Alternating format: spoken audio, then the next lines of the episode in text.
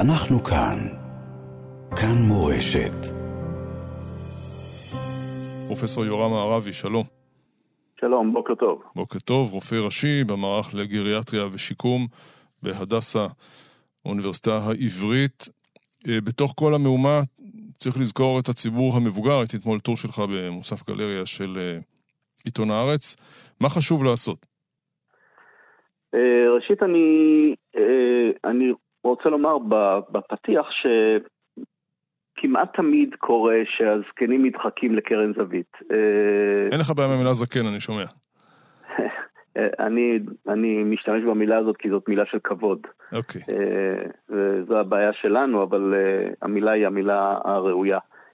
הזקנים בדרך כלל נדחקים לקרן זווית, והיום תשומת הלב שלנו, בניגוד לקורונה, היא לחיילים, למי שנפצע ולאוכלוסייה צעירה בעיקר בקיבוצים מסביב. אבל יש הרבה מאוד אנשים זקנים גם באזורי האסון, וגם במדינה כולה, שחווים קשיים מאוד גדולים בגלל בעיות שמלוות את הזקנה שלהם לחלקם, ואנחנו חייבים לשים לב אליהם ולדאוג להם. Mm-hmm. אחד הדברים הראשונים שחשוב להתייחס זה לפחות לאותו פלח של הזקנים. האוכלוסייה הזקנה היא מאוד מגוונת, יש הרבה מאוד אנשים עם יכולות וחוזקות וחוסן שעוזרים גם לאחרים, אבל יש את, את אלה שאין להם את זה, ולהם אנחנו צריכים לדאוג ולהושיט יד. ויש לא מעט אנשים שהם בודדים והם מתקשים בתפקוד ולפעמים עם ירידה קוגניטיבית, שמאוד מאוד סובלים בעיתות כאלה, ואנחנו צריכים לעשות מאמץ כדי לשמור עליהם ולעזור להם. על כמה אנשים אנחנו מדברים? מי מוגדר זקן? מאיזה גיל? 70? אין הגדרות טובות או הגדרות אחידות. הגיל הוא מדד לא כל כך טוב, אני אמרתי, אוכלוסיית הזקנים היא מאוד מגוונת. יש אנשים בני 90 שבעיניי הם צעירים, ויש אנשים בני 60 שבעיניי הם זקנים. זה תלוי מאוד בתפקוד, בהרבה מאוד דברים. רשמית לקחו את הגיל הכרונולוגי וקבעו, אתה יודע, פרישה 67, אז זה הגיל שרשמית קובעים אנשים זקנים, אבל אני לא כל כך מסכים עם ההגדרה הזאת, ואין לי אחר טובה כל כך. כן, נזכיר שראש הממשלה נתניהו, לדעתי הוא בן 73-4, ה... ביידן שמגיע לכאן עבר 80. כן, כן, כן.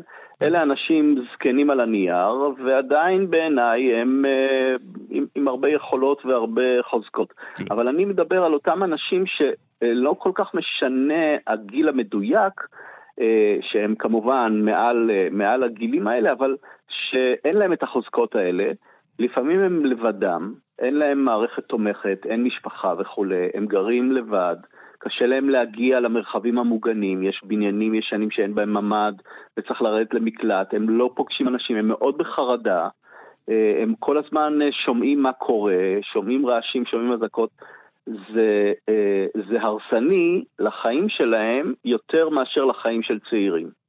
אמ, טלוויזיה דלוקה הרבה אצל אנשים זקנים, נכון? נכון. מי שגדל פה מקום המדינה, או אפילו מי שחווה את מלחמת העולם השנייה, אה, זה מין משהו מוטבע, בכל כל משבר יושבים ליד הרדיו. נכון. אה, אה, אז אצלנו כבר הרבה מאוד שנים זה מול הטלוויזיה, ובכל אירוע חריג מיד יש שידור מיוחד באולפן, והם כל הזמן חדשות וחשיפות. הדבר הזה הוא לא טוב, הוא לא בריא. אני אומר לאנשים, אני מוכן לרשום לכם מרשם כמו תרופה, פעמיים ביום, מקסימום שלוש פעמים ביום, רבע שעה, תפתחו, תתעדכנו וזהו, תכבו, תעברו לדברים אחרים. תפעילו את עצמכם, תפעילו את המוח שלכם אה, כדי לשמור על עצמכם בריאים, אה, ותשתמשו בכל דבר שעומד לרשותנו שהוא, שאנחנו יודעים שהוא בריא, כמו למשל אה, לשחק, אה, כמו למשל להאזין למוזיקה, כמו למשל לקרוא אה, אה, ספרים. אתה יודע, לא אסקפיזם, אלא שמירה על, ה, על הנשמה ועל, ה, ועל ה, על הגוף. חשוב להגיד שאצל אנשים זקנים, אנחנו ראינו את זה בקורונה ואנחנו נראה את זה גם הפעם.